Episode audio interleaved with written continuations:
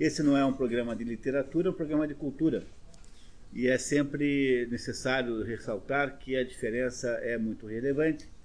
É, a, um programa de cultura está interessado apenas no conteúdo da obra e não, e não na forma. Então a forma não nos interessa diretamente, é, só nos interessa o conteúdo da obra. E, além disso, queria também voltar a dizer que, ah, que não é, é completamente necessário que vocês leiam a obra, embora vá haver aqui um resumo, um resumo, por melhor que tenha sido feito, jamais será capaz de reproduzir a obra na sua amplitude. Então, por favor, leiam, leiam a obra Nesse caso aqui trata de um livro fácil de ler, porque é um livro fininho.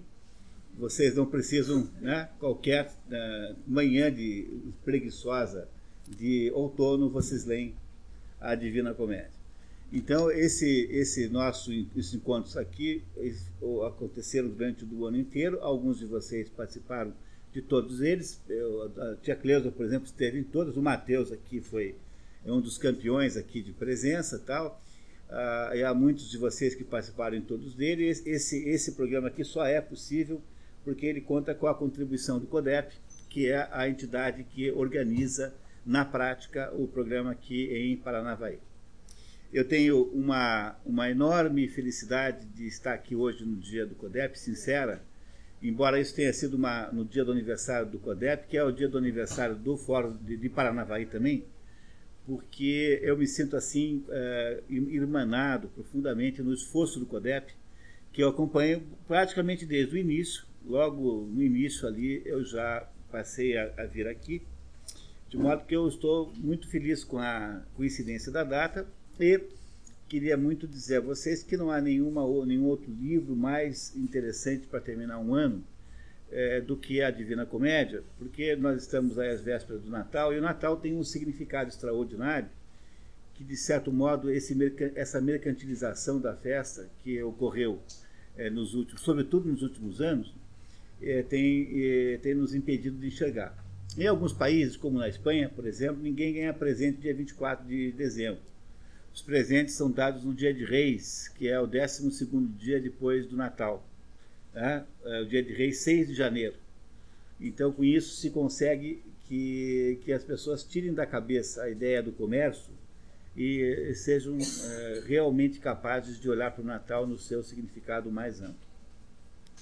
Isso eu digo para vocês porque a Divina Comédia é a mais extraordinária, a mais importante de todas as interpretações do cristianismo que já foi feita, artisticamente. O cristianismo está no Novo Testamento, então é claro que o Novo Testamento é inigualável como fonte, não é? Bom, é melhor pegar logo o Novo Testamento para entender o cristianismo. Mas se vocês querem é, entender o, novo, o, o, o, cristianismo a partir de uma perspectiva artística literária, nenhuma outra obra é tão importante quanto a Divina Comédia. Eu preciso, então, antes da gente começar a ler aqui um entender a Divina Comédia, eu queria é, apenas relatar a vocês alguns dados biográficos sobre o Dante Alighieri, que vocês receberam aí uma cronologia que nós não vamos poder ler aqui, porque nós estamos aí com, sempre com pressão de tempo e já estamos meio atrasados. Então, eu vou fazer um resumo apenas dos pontos principais da vida de Dante Alighieri, é, para que nós possamos entender depois a história. E como vocês têm esse acordo comigo, já é, esse acordo que já foi feito aqui há muito tempo, que é o acordo de que é proibido não entender. Quer dizer, pode, não precisa concordar, mas entender é fundamental, então eu sempre tenho a expectativa de que vocês cumpram o acordo levantando a mão e perguntando a hora que vocês tiverem dúvidas, não deixem as dúvidas ficarem velhas. Né? Porque às vezes elas perdem um momento, não, não tem mais é, utilidade perguntar depois. Mas vocês se dão conta de que houve um fenômeno impressionante? Quer dizer, o, no Império Romano, que é anterior à, vinda de Jesus Cristo à Terra, no Império Romano, eles tinham um sistema, um sistema social e, e, tinham, assim, digamos, um sistema político muito diferente do nosso, porque no Império Romano havia todo, todo oficial do exército romano, e Roma era um país bélico, né, um país militar, então era uma, uma sociedade militar, né, então todo, todo oficial do exército romano era também é, sacerdote. Mais ou menos tinha lá em casa, um, na casa de todo, todo oficial, tinha lá uma, um altarzinho onde ele lá fazia, prestava homenagens lá a algum deus romano. Então, no Império Romano, não havia o problema que Jesus Cristo criou no mundo, que foi o tal do problema de dizer que algumas coisas eram de César, outras coisas eram de Deus. Porque no Império Romano, Deus e César estavam associados, mais ou menos, eram o mesmo interesse. Mas quando chega ao cristianismo, Jesus Cristo então aparece e diz assim: olha, uma coisa, há coisas de César e há coisas de Deus. Deus é, manobrou para que Jesus Cristo viesse dentro do Império Romano, que o Israel, onde Jesus Cristo nasceu, era um país dominado pelos romanos. Porque Deus, espertamente, o que não se, espera, não se esperava menos dele, né? do que, do que isso, né? Deus espertamente sabia que tinha que botar o cristianismo numa sociedade, num contexto social que permitisse que o cristianismo pudesse se tornar a religião oficial de uma grande potência militar. Então, os, os, o fato de que os judeus eram dominados pelos romanos naquele momento era apenas conveniente para que o, os, judeus, os judeus recusaram o cristianismo como sendo uma uma, uma digamos, uma tentativa indevida de Jesus como sendo um sujeito que não representava o Messias, que não era ele que era o Messias de verdade, e o, os judeus abandonam o cristianismo para a criação de um novo, uma nova religião, que no início era uma dissidência do judaísmo, e que na medida em que o Império Romano né, foi, foi se tornando uh, capaz de sediar essa nova religião, o cristianismo passou a ser uma, uma religião coletiva muito maior do que ele seria se fosse se tivesse ficado apenas no, no âmbito dos judeus. Tanto é que logo depois, no ano 70, depois do ano 100 alguma coisa, os judeus então vão para a diáspora de novo, dissolve o Estado de Israel, né, o país de Israel na época, e os judeus ficarão então sem país até 1948, quando houve aí a recuperação do, de, de Israel. Mas o que interessa é que o, o, o, cristianismo acabou sendo a religião do Império Romano. Aos poucos foi sendo isso. E o Império Romano, no entanto, não era eterno e ele foi sendo destruído por aquelas invasões bárbaras, pelos seus próprios problemas. E chegou numa hora que o Império Romano foi se dissolvendo. E o que é que significava isso? Significava que antes, quando o Império Romano era forte e poderoso, os, os nobres romanos moravam em Roma e Roma foi uma cidade grande na sua época, alguma coisa como um milhão de habitantes. E os nobres romanos moravam em Roma e tinham propriedades rurais no resto da Europa, onde havia Império Romano. Eles iam lá uma vez por ano só para pegar lá o dinheiro da colheita e não se importavam com isso porque o, império, o exército romano defendia as propriedades todas de todos aqueles daqueles nobres que moravam em Roma. Mas com o enfraquecimento do Império Romano que foi acontecendo é que o exército romano, na medida em que Roma foi decaindo, não era mais capaz de proteger as propriedades dos romanos. Então, qual era o único jeito do sujeito ter uma propriedade que ele, com a qual ele pudesse contar? Ele tinha que morar lá na propriedade, montar um pequeno exército e ficar mandando naquele pedaço lá de terra lá com unhas e dentes, se quiser ele defender aquilo militarmente. E é por isso que, quando todos os proprietários romanos foram fazendo isso, a Europa, que era um império só, foi se fragmentando em pedacinhos e fazendo esse negócio que se chama de feudalismo. Feudalismo é essa fragmentação do Império Romano, porque agora os proprietários de terras só conseguiam protegê-las se fossem morar lá e se as defendessem com, uh, com, com, né, com, a, com a força das armas. Pois foi essa a origem da Idade Média essa Idade Média, que vocês imaginam assim, aquele, aquele barãozinho lá, aquele conde que tem um exército, e eles então é, brigam com o vizinho, aquilo é o, a situação pós-Império Romano.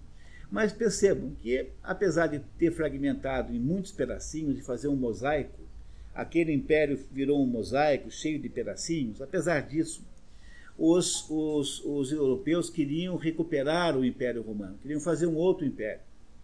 E a primeira tentativa de fazer um outro império foi feita no dia de Natal, 25 de janeiro, de dezembro do ano de 800. Nunca mais vocês vão esquecer essa data, porque é inesquecível. No dia de Natal, e 25 de dezembro de, do ano 800 redondo, um é, bárbaro francês chamado Carlos Magno assumiu, foi coroado o primeiro imperador de um, do primeiro império que tentava substituir o Império Romano.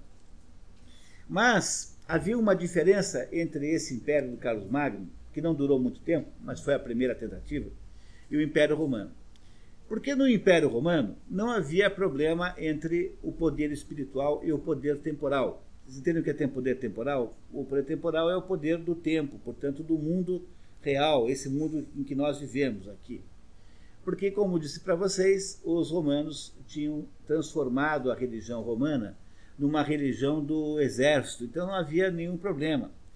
Mas quando chega na época do Carlos Magno, no ano 800, muito tempo depois da queda do Império Romano, 400 anos depois, ou um pouco menos, o problema é o seguinte, né?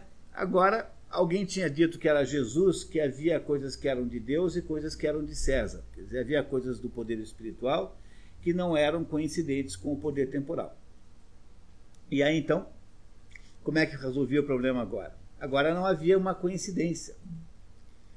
E então, para tentar resolver essa situação nova, o império de Carlos Magno, o reino de Carlos Magno, e depois todos os que tentaram sucedê-lo durante a Idade Média, descobriu que o jeito de lutar com essa situação era você criar uma sociedade em que havia alguém que cuidava do império espiritual, esse alguém era o, a igreja, o clero, o papa, o padre, enfim, o que for.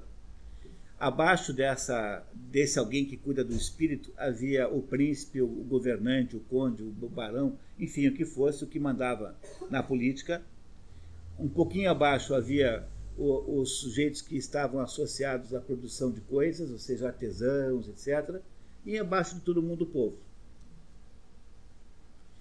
Mas o mais importante nesse modelo é que nesse modelo o poder de César e o poder de Deus estão separados, não estão unificados como era no Império Romano. Então, por esse modelo, o príncipe, né, o César, ou seja, o governante, o poder temporal, toda vez que vai inventar alguma coisa, tem que pedir licença para o padre, ou para o papa, ou para o, o bispo, não é isso? E esse sistema que foi inventado, então, foi todo o sistema social que, que, que, que, que valeu para a Idade Média, que vai aí do ano 800, mais ou menos, até o ano de 1314. Então, vamos chamar aqui os limites da Idade Média em 1800, em, perdão, em 800 depois de Cristo, até 1314, ou seja, 500 anos depois disso. Durante esse tempo todo, a Europa foi governada por um sistema desse jeito. Havia ali quem mandasse nas almas, que era a Igreja Católica, e só havia Igreja Católica nessa época.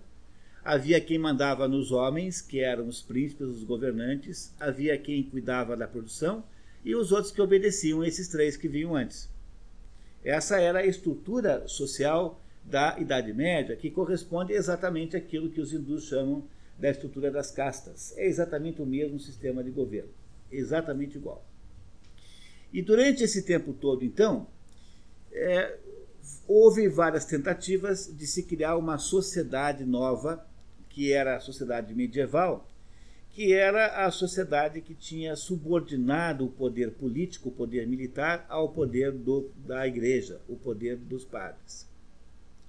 Pois este modelo é, de vida aí é, de vida política e econômica e vida espiritual medieval que foi assim com toda clareza o principal entre o ano 800 e o ano 1314 no tempo em que Dante Alighieri nasce começa a entrar em crise então Dante Alighieri começa a participar da sua vida né? a vida de Dante Alighieri é uma vida de, de lutar é, politicamente, de viver dentro de um contexto de crise, que é a mudança desse jeito de fazer as coisas. Por que, que teve que mudar? Porque um sistema como esse que eu falei deixa sempre o governante na mão do padre. E os governantes não gostam dessa ideia. Então, o que, que foi acontecendo? Os, os governantes foram sempre tentando uma, uma maneira de dispensar a intermediação do padre. Mas eles não podem dizer os governantes não podiam dizer que eles iam é, dispensar Deus. Eles só queriam dispensar o padre, mas não Deus. Então, o que, que fazem os governantes? Eles inventam esse negócio chamado absolutismo, em que o governante fala assim: não, olha, eu continuo subordinado a Deus, só que em vez de falar com o padre, em vez de falar com Deus pelo padre, eu falo direto. E essa era a ideia que tinha o, o, os, os, governantes europeus, que não aguentavam mais aqueles 500 anos em que o padre que mandava eles não mandavam. Olha, se vocês quiserem saber a minha, a minha opinião, era muito melhor quando o padre mandava mas muito melhor, porque o governante sentia-se proibido de fazer o que bem entendesse. Por exemplo, a gente fala mal da Idade Média, né? Mas quando foi que na Idade Média alguém inventou a ideia de serviço militar obrigatório? Nunca ninguém teve a cara de pau de fazer isso. Se o sujeito queria brigar com o vizinho, pô, ele bota uma placa assim, procura-se soldados. E aí quem quiser dar tiro no vizinho aparece e recebe um salário. Então, durante a Idade Média, que nós, da qual nós falamos tão mal, é, havia ali algumas práticas de proteção às pessoas que hoje em dia nós não temos. Hoje em dia nós não temos de modo nenhum. Então a Idade Média tinha muitas vantagens, muitas virtudes. Mas o sistema da Idade Média começa a não dar mais certo porque os governantes não querem ser subordinados ao, ao, ao, ao padre, ao papa, e então vai indo para aqui, dali e dali. Quando chega em 1314, um sujeito muito mau, chamado Filipe IV o Belo, que nem sei porque que chama o Belo, esse, esse, é, esse o verdadeiro traste, né? esse Filipe IV o Belo, resolveu então é, derrubar a igreja, perseguindo os templários. Em 1314 foi o ano em que os templários foram queimados lá na França.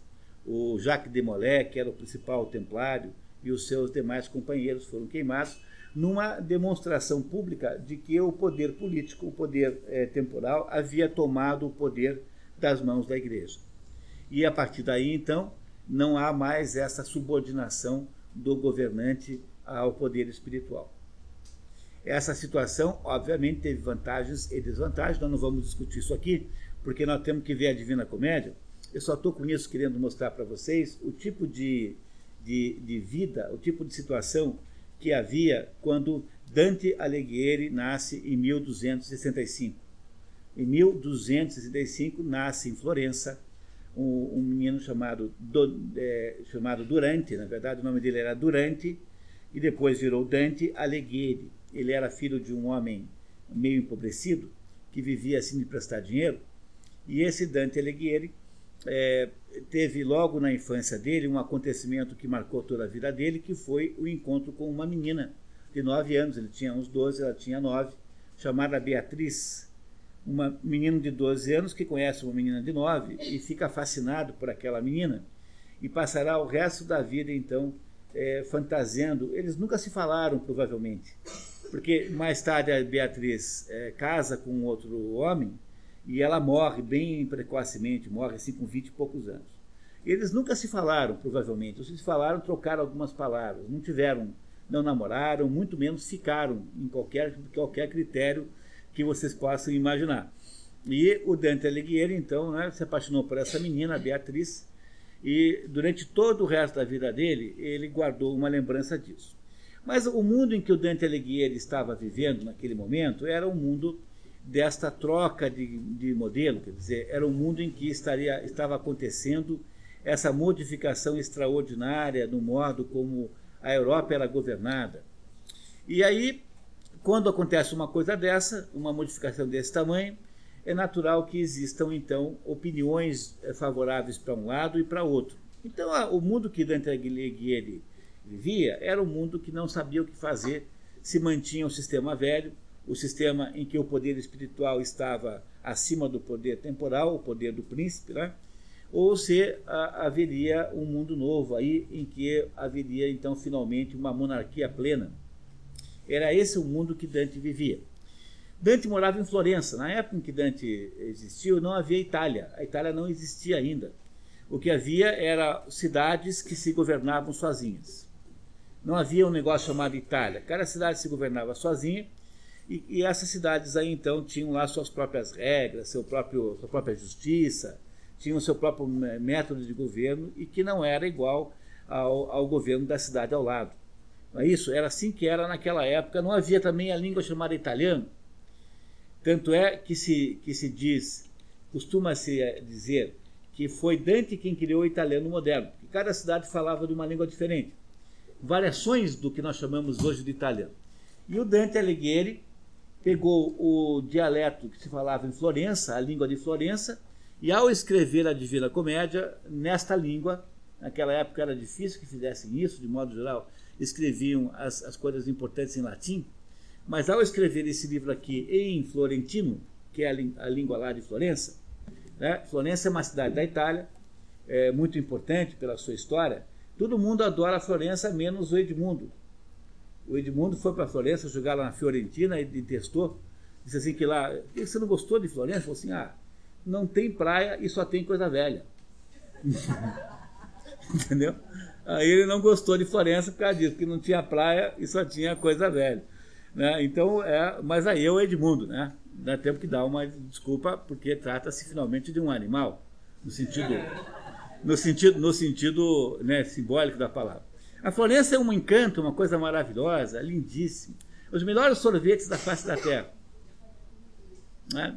E em Florença, então, Florença, Dante era, morou, nasceu lá, e ele pegou esta língua que falava em Florença e ao escrever uma obra desse tamanho, com essa, essa maior obra em língua italiana já escrita, ele transformou o dialeto de Florença na língua oficial da Itália.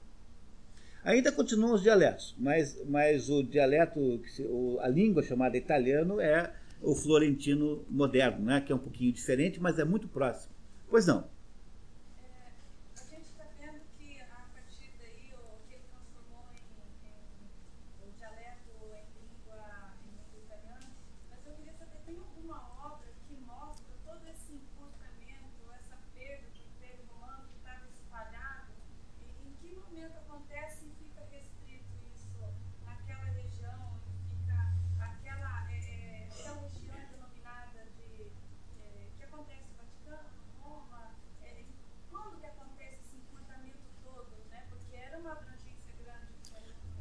Império Romano acaba em 400 e o, o, há um momento em que os, os, os, os bárbaros, né, os godos, tomam o poder.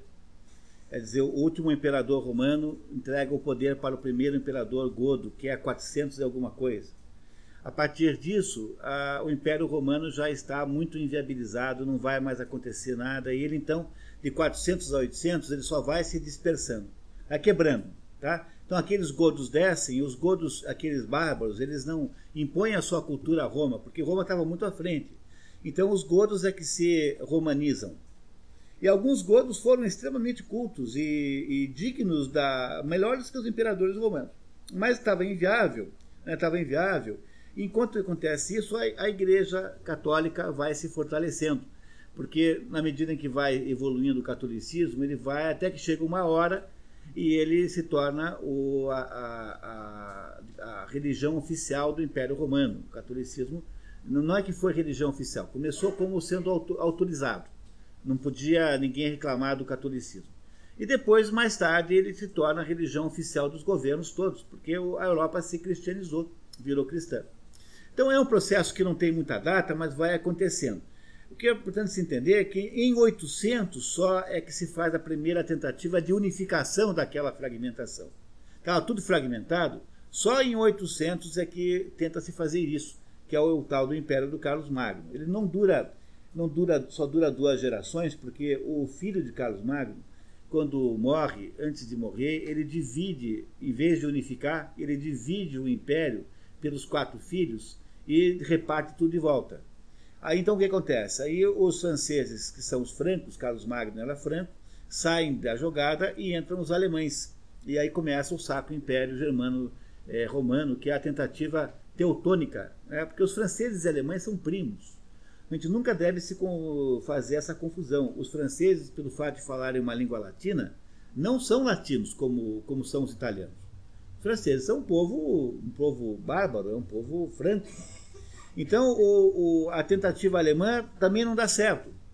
Mas, mais ou menos, durante todos esses anos, vai se tentando manter uma sociedade baseada no poder espiritual que é aquela chave dourada que o Papa tem na roupa, é o poder, o poder temporal subordinado a ele, o poder temporal é essencialmente o poder, é, o poder do príncipe, mas o Papa também tem uma chave de prata.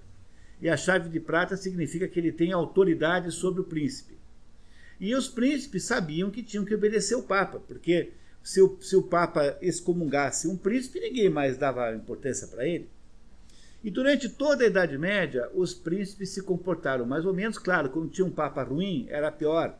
Mas, de certo modo, durante a média do tempo, o poder espiritual controlava a brutalidade do poder temporal, o poder espiritual tinha a capacidade de interferência.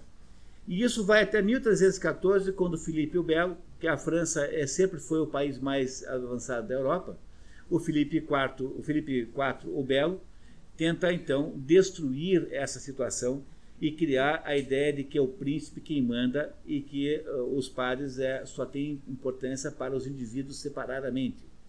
E ele, de fato, faz isso e irá criar então os absolutismos todos que irão dar origem aos estados modernos. Então, em 1500 por aí, que é 1492 é o que o livro de história costuma chamar de início da modernidade, né? Mas está errado rigorosamente, porque 1492 é o início das nacionalidades, mais do que da final da Idade Média. E o, o, o, o nosso, o nosso mundo europeu, de onde nós somos é, derivados, né, a Europa, ela, é, durante um tempão, criou uma fórmula de vida chamada Idade Média, que é a fórmula de vida que o Dante Alighieri vai nos contar como é na Divina Comédia. Mas quando Dante está vivo, né, na, na, vida de Dante, ele está naquela dúvida terrível sobre o que fazer, porque há brigas e lutas e há verdadeiras há mortes envolvidas nesse negócio de saber que quem manda é o poder do Papa ou é o poder do imperador. Então havia uma luta e essa luta, no caso de Dante, lá em Florença, e não só em Florença, mas no resto da, do que chama-se hoje de Itália, era representado pela polêmica entre os gibelinos e os guelfos. Que eram os gibelinos e os guelfos? Eram dois grupos, né? os gibelinos e os guelfos.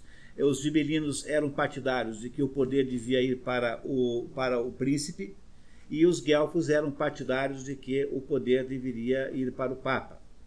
E começa a ver em cada cidade da Itália luta, mas quando eu digo luta, eu não estou falando metaforicamente, estou falando de briga mesmo, de se matarem.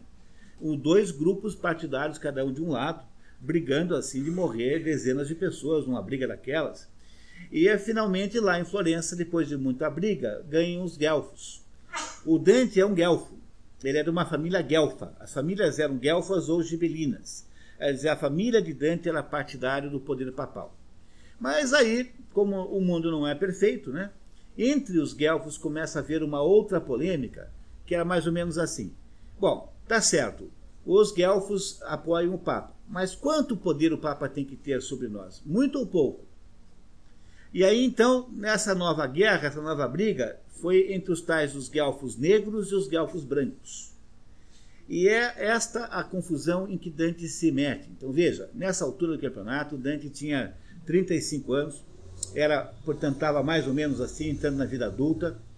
E o Dante era casado, tinha lá, tinha lá quatro filhos ou cinco filhos, e começa a ver esta briga entre guelfos brancos e guelfos negros, e ele então comete um erro fatal. Ele vai para Roma para pedir a intermediação do Papa Bonifácio VIII, que era inimigo do Papa Bonifácio VIII, era inimigo do, do, do Filipe IV Belo, aquele monstro.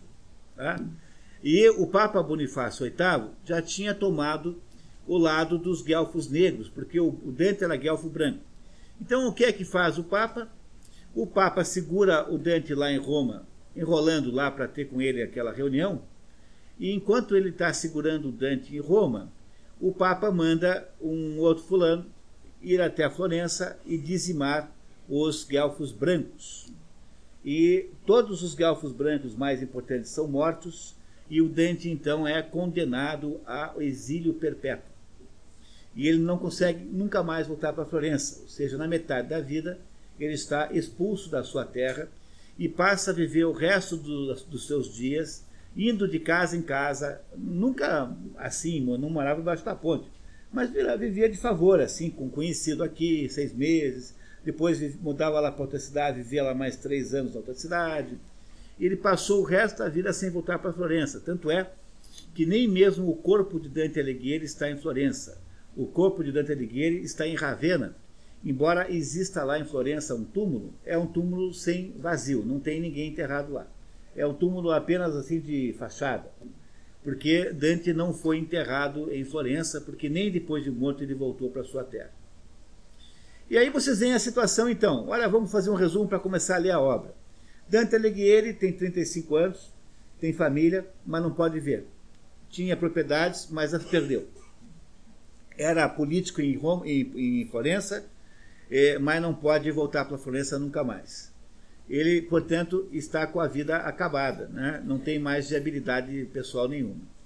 E esse homem, então, que, que está exilado agora para o resto da sua vida, ele vai eh, morando na Itália, na casa de um e no outro, e vai então escrevendo ao longo do caminho uma obra chamada Divina Comédia, que é essa obra que nós vamos, cujo resumo nós vamos ler agora. O que, que a Divina Comédia retrata? A Divina Comédia retrata a, a cosmovisão cristã. Como é que a Idade Média, que é esse período que vai de 800 até 1314, né, como é que esse período do mundo enxergava a vida humana. Esse, esse nosso, esse livro que está aqui é a mais extraordinária das descrições do modo de, de ser e pensar do cristianismo, que era a base da Idade Média. Porque se na Idade Média havia uma subordinação do, do, do poder do príncipe ao poder do Papa, significa que a Idade Média era uma sociedade baseada no cristianismo. A sociedade média, a Idade Média era uma sociedade cristã, como depois nunca mais foi possível ter. Hoje não é, né? Hoje o Estado declara-se é, leigo, laico. O Estado declara-se indiferente às questões religiosas. Mas na Idade Média não era assim. Quer dizer, havia uma clara subordinação do governo ao, aos princípios do cristianismo, que naquela época eram todos católicos porque o, o, essas seitas protestantes só vão aparecer no mundo lá por 1500, 1400 e pouco. Então, na Idade Média, só tinha cristianismo, só tinha catolicismo, só catolicismo.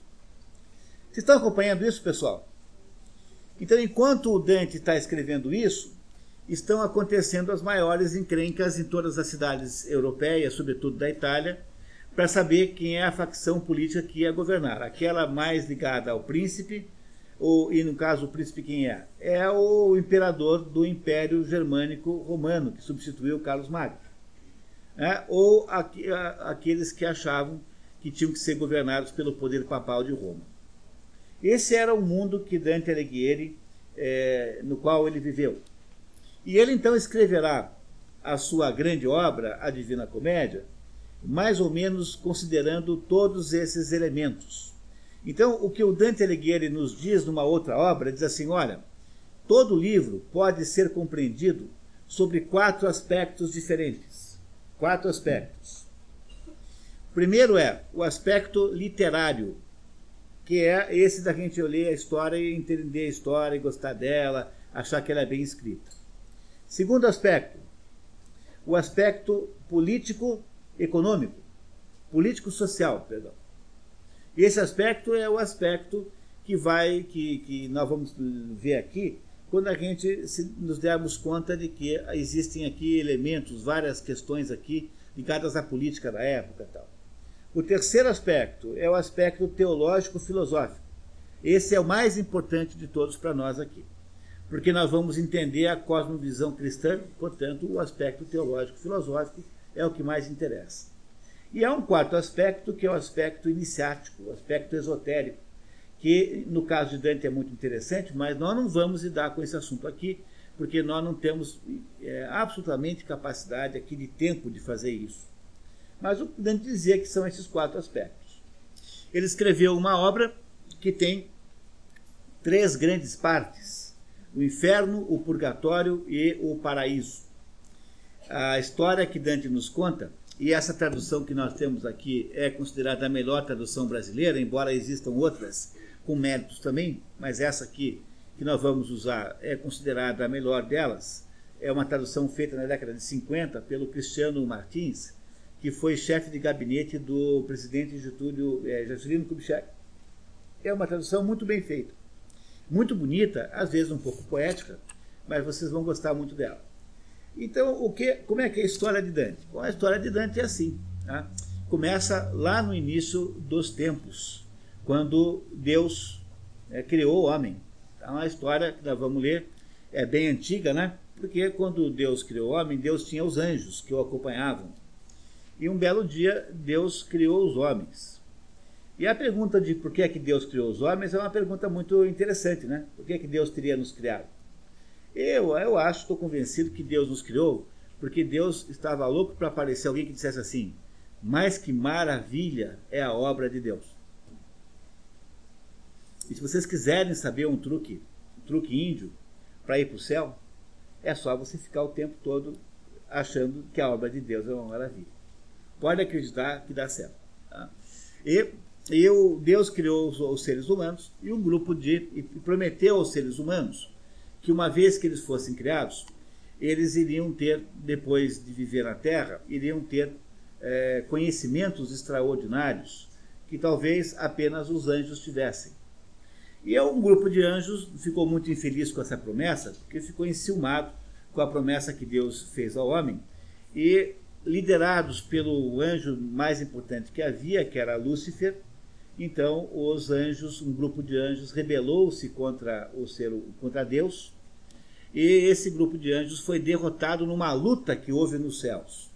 E Lúcifer, o líder dessa rebelião, ao ser derrotado por Deus e pelos anjos aliados a Deus, caiu sobre a terra.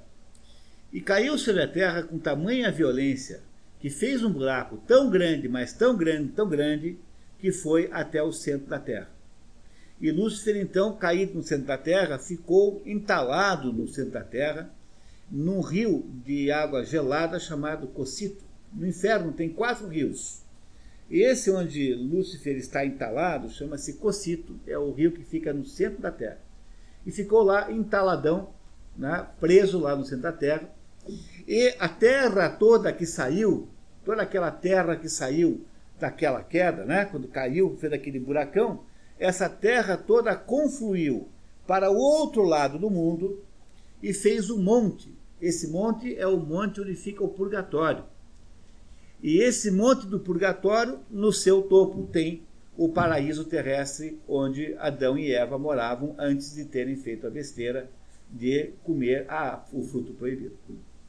Então, não sei se vocês compreenderam. Se tivesse aqui um quadrinho, até fazia um desenho. Mas é simples, ó é bem fácil de entender. Lúcifer caiu sobre a Terra e fez um buracão. Esse cone que, que foi cavado com a queda de Lúcifer é o inferno.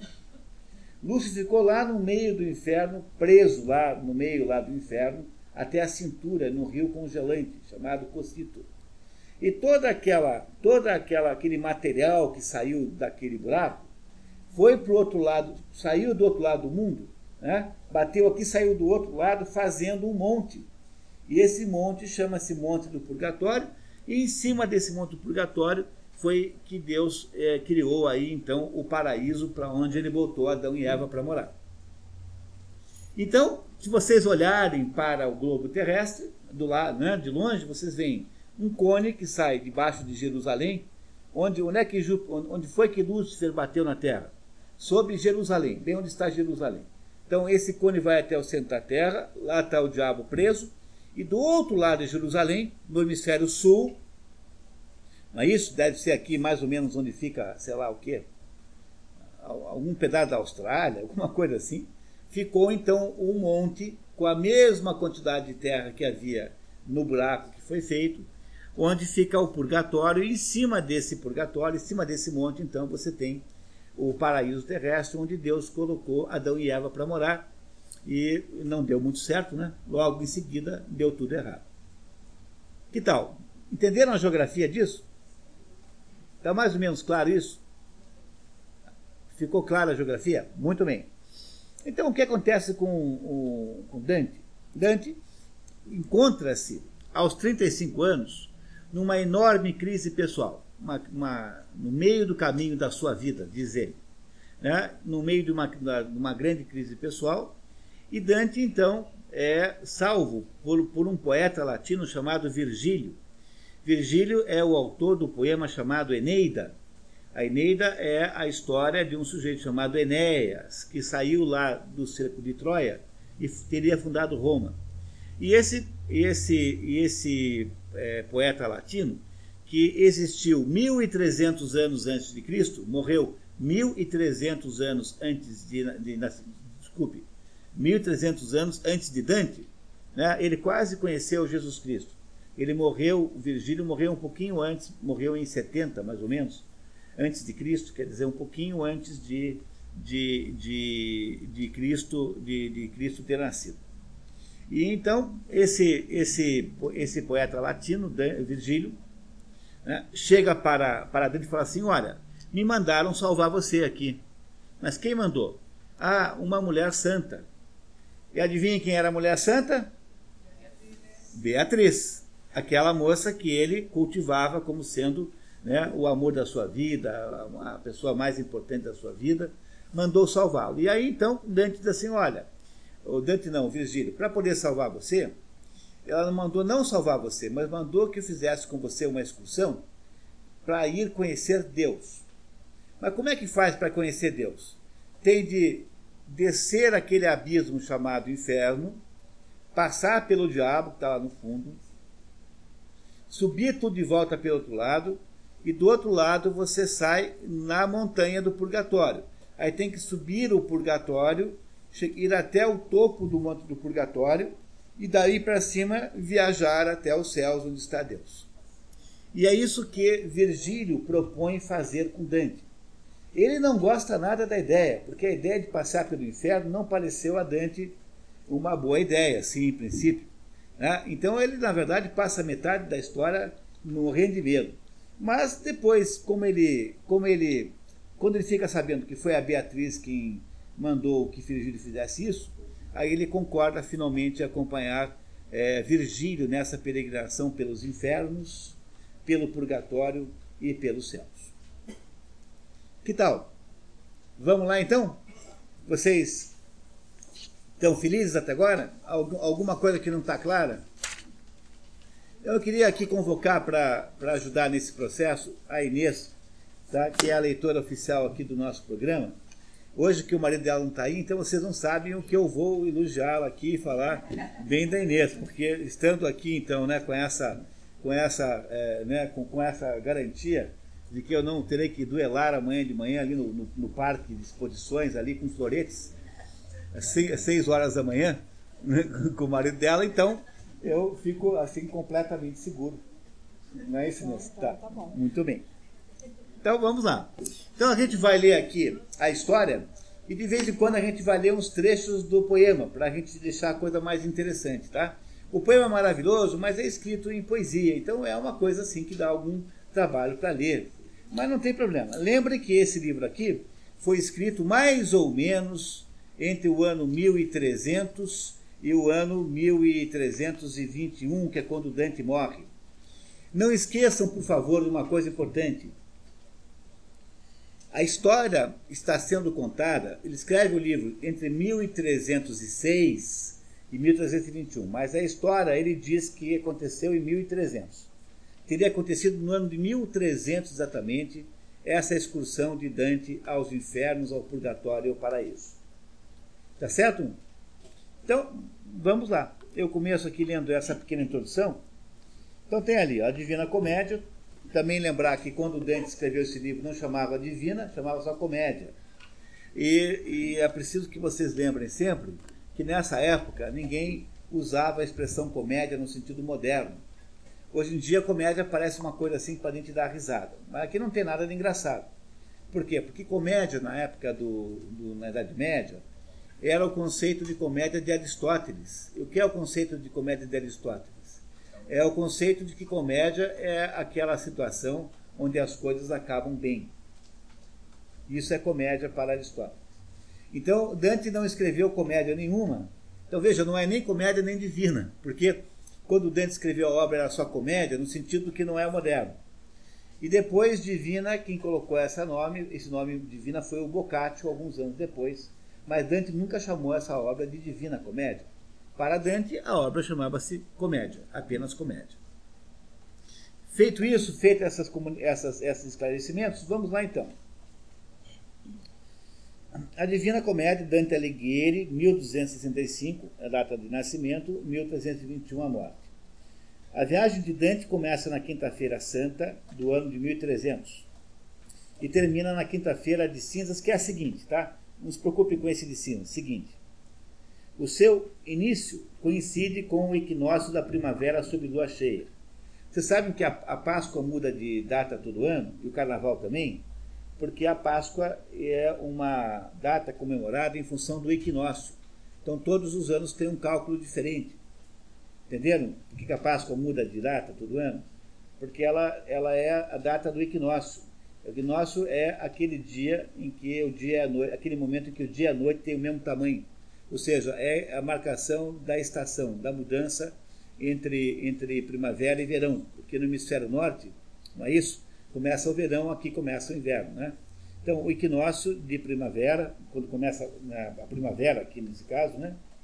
Está sob lua cheia. Estava a lua cheia e era equinócio de primavera.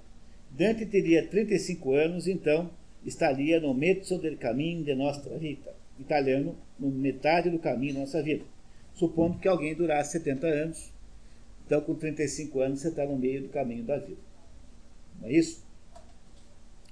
A obra divide-se em três partes: inferno, purgatório e paraíso. Cada uma delas tem 33 cantos. O inverno não, o inverno tem 34. Portanto, ao todo são 100 cantos. E o inverno tem um a mais. O inferno, né? Tudo bem. Compostos em terceiros. 1, 3, 2, 4. Quer dizer, o primeiro verso rima com o terceiro, o segundo com o quarto, o quarto com o sexto, o quinto com o sétimo, etc. A obra teria sido escrita ao longo de muitos anos, provavelmente entre 1308 e 1321, ano da sua morte. Chamada originalmente de comédia, no sentido antigo, aristotélico, foi-lhe acrescido o adjetivo divina por Boccaccio em 1355. Dante Alighieri, na obra O Banquete, diz que uma obra pode ser lida em quatro sentidos: o literal, o filosófico teológico, o político social e o metafísico iniciático. Essa abundância de leituras aplica-se à Divina Comédia, talvez como a nenhuma outra obra. O que significa isso, em outras palavras, é o seguinte: a Divina Comédia é uma obra para ler a vida inteira o Otto Maria Carpo, que foi o sujeito mais inteligente que já teve aqui, o maior intelectual de todos os tempos no Brasil foi o Otto Maria Carpo. E o Otto Maria Carpo lia a Divina Comédia todos os anos. Então era uma espécie de obrigação. Todo ano ele lia, não porque ele quisesse ler a mesma coisa, mas porque cada leitura nova faz você descobrir coisas incríveis sobre a obra que você não tinha eh, percebido até então. E é isso que nós vamos ler agora. Então vamos ler agora um resumo da obra eh, que a Inês aqui vai brilhantemente nos ajudar a fazer. Então, Inês, quer começar, por favor? A não ser que alguém tenha alguma dúvida até agora. Nenhuma. Então, continuamos. Arquitetura do mundo extraterreno. Sob a crosta terrestre abre-se no hemisfério boreal, precisamente debaixo de Jerusalém, uma profunda depressão em forma de cone, criada pela queda de Lúcifer, o anjo rebelde, que se acha cravado no fundo do abismo que vai até o centro da Terra. É, o hemisfério boreal é o hemisfério norte. O hemisfério nosso aqui é o hemisfério austral. Tá? Então o hemisfério sul é austral e o norte é boreal. Então a, esse buracão que foi feito com a queda do diabo está sob a cidade de Jerusalém, que é no hemisfério norte. Do outro lado, em algum lugar na Austrália, né, mais ou menos, está o manto do purgatório. Muito bem. Continuamos. As terras que saltaram durante a queda do anjo confluíram no hemisfério austral, formando uma ilha constituída por uma montanha cônica, no cimo da qual está colocado o paraíso terrestre, exatamente nos antípodas, por, portanto, de Jerusalém e na fronteira extrema do mundo da matéria. É, porque antípoda significa no lado oposto. Então, o monte está do lado oposto a Jerusalém e no alto do monte, quando acaba o paraíso terrestre, começa o céu. Por isso que ele está na fronteira da matéria. A matéria é até o paraíso, daí para frente já não é mais matéria. Olha, pessoal, queria sempre lembrá-los que, de acordo com as regras de boa leitura, a condição para você entender um livro de ficção é você acreditar piamente que tudo isso é verdade. Não adianta ficar discutindo com o livro, tá? Achando que é, imagine, quanto que trabalho que daria para fazer um buraco desse tamanho. É, essa argumentação completamente sem cabimento. É a mesma coisa que você ir ao, ao, ao cinema e ficar discutindo lá o Batman e o James Bond. Ah, tem, tem a né? Entendeu? Não, não, não é assim que faz. Então eu tenho que acreditar que isso tudo é verdade, senão vocês não vão entender a obra. Tá? Muito bem, continuamos. Na depressão que se abisma em nove círculos concêntricos está situado o inferno. Os condenados estão disseminados nestes círculos de acordo com a gravidade dos pecados. E o pecado é tanto mais grave quanto mais violou um pecador o que o tem em si de divino. Ou seja, há uma hierarquia entre os pecados. É, em todos os pecados estão hierarquizados. Por exemplo, há uma hierarquia entre os pecados capitais. O pecado capital pior de todos, ou seja, aquele que está em que você fica mais perto do diabo, é a soberba. E o pecado capital menos grave é a luxúria. Essa classificação está na Divina Comédia, mas é, percebam que ela não é de autoria de Dante, ela é um consenso da igreja na época de Dante. Então há uma, uma hierarquia dos pecados, você não pode dar. Um sujeito que comeu cinco hambúrgueres a mais, um glutão, não pode ter a mesma gravidade de um fulano que acha que é Deus, que, que se coloca na postura de Deus, é muito diferente. Né? Então, os pecados que são punidos em nove círculos, há nove círculos no inferno, e vocês verão quais são esses círculos. Eles são é, punidos de acordo com a sua gravidade relativa. Quanto mais para cima, mais leve é o pecado. Quanto mais para baixo, mais grave é o pecado. Não é? Justo, né? Justo. No purgatório é o contrário, porque no purgatório é assim: quanto mais grave o pecado, mais distante você está de Deus. Portanto, mais baixo você está.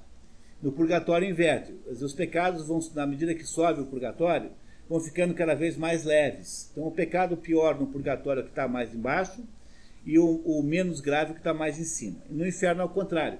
No inferno, quanto mais perto da superfície, o pecado é menor e quanto mais perto do diabo, o pecado é maior. Tá?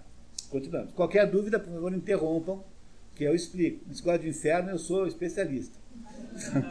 Entendeu? Vamos lá, então. Sobre a montanha cônica do hemisfério austral, está situado o purgatório. Nele, as almas estão distribuídas sobre ter terraços que se escavam no flanco do monte. Imagine um monte com sete terraços, assim, em volta.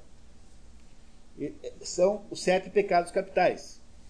Mas também ali há nove, são sete pecados capitais, mas há dois outros círculos que ele vai explicar em seguida. Então também ali há uma hierarquia dos pecados. Sete são as faixas correspondentes aos sete pecados capitais.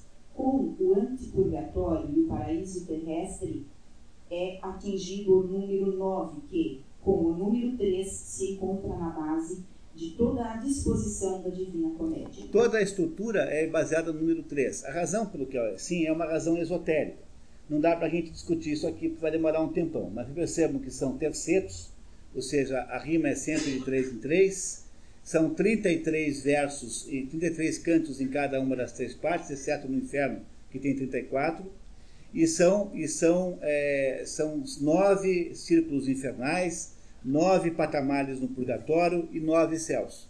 São todos eles múltiplos de três. A razão pela qual isso é assim, depois se der tempo a gente conversa, tá?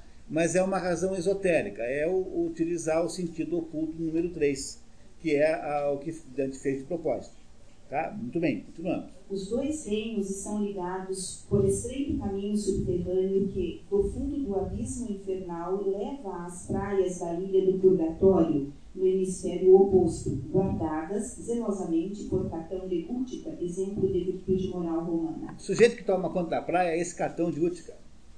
Esse Catão Útica é bisneto daquele Catão anterior, lembra do Catão censor, que ficava dizendo o tempo todo, delenda est Cartago, delenda est queria, que incentivava os romanos a destruírem Cartago. Esse aí é bisneto do outro. Esse daí suicidou-se quando o Pompeu perdeu a guerra para Júlio César e a, e a República Romana foi substituída pelo Império Romano. Então houve um momento lá que houve um golpe, assim como Getúlio Vargas em 1930, claro que guardadas as proporções, né? Tá? Muito maiores naquela época. Então o Catão de Útica, rebelado, horrorizado com aquela destruição da República, da legitimidade republicana, ele então suicida-se. Então, pelo seu exemplo de assim de correção, etc., ele foi colocado lá para cuidar das praias do purgatório.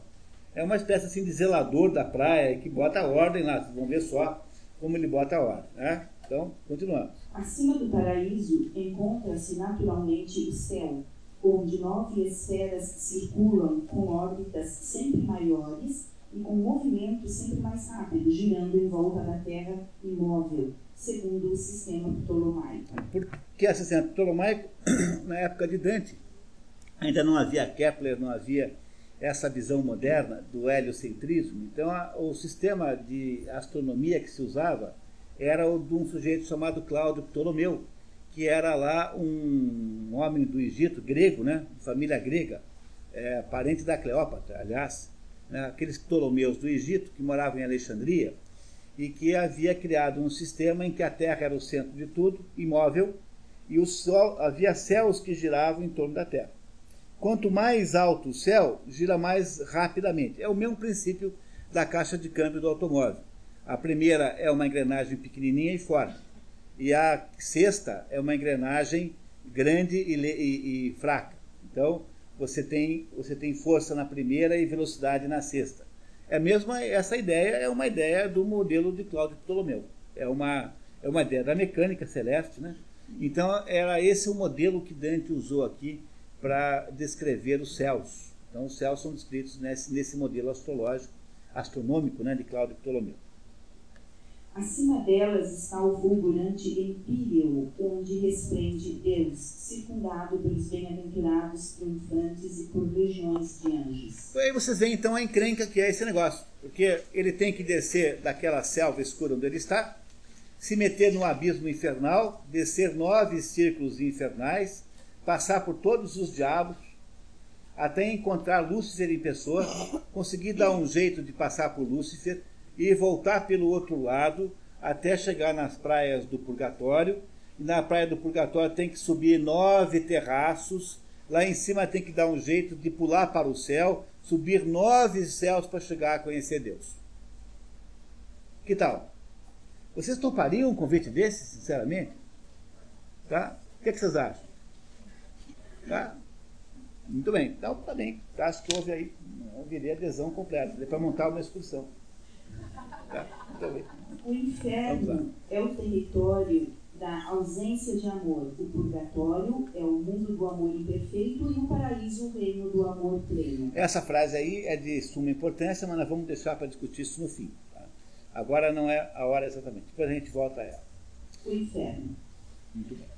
No meio do caminho da sua vida, Dante, tendo se perdido numa floresta escura, tenta em vão subir uma colina luminosa, mas três feras, um leopardo, um leão e um lobo, que segundo uns simbolizam as concupiscências humanas e, segundo outros, as três forças responsáveis no tempo de Dante pela desorganização política da Itália, quais sejam a luxúria de Florença, a soberba da França e a avareza de Roma, Cartago, impedem-lhe o passo. É, começa a história muito enigmática, porque ele está no meio daquela selva, de repente ele sai da selva e tem uma colina.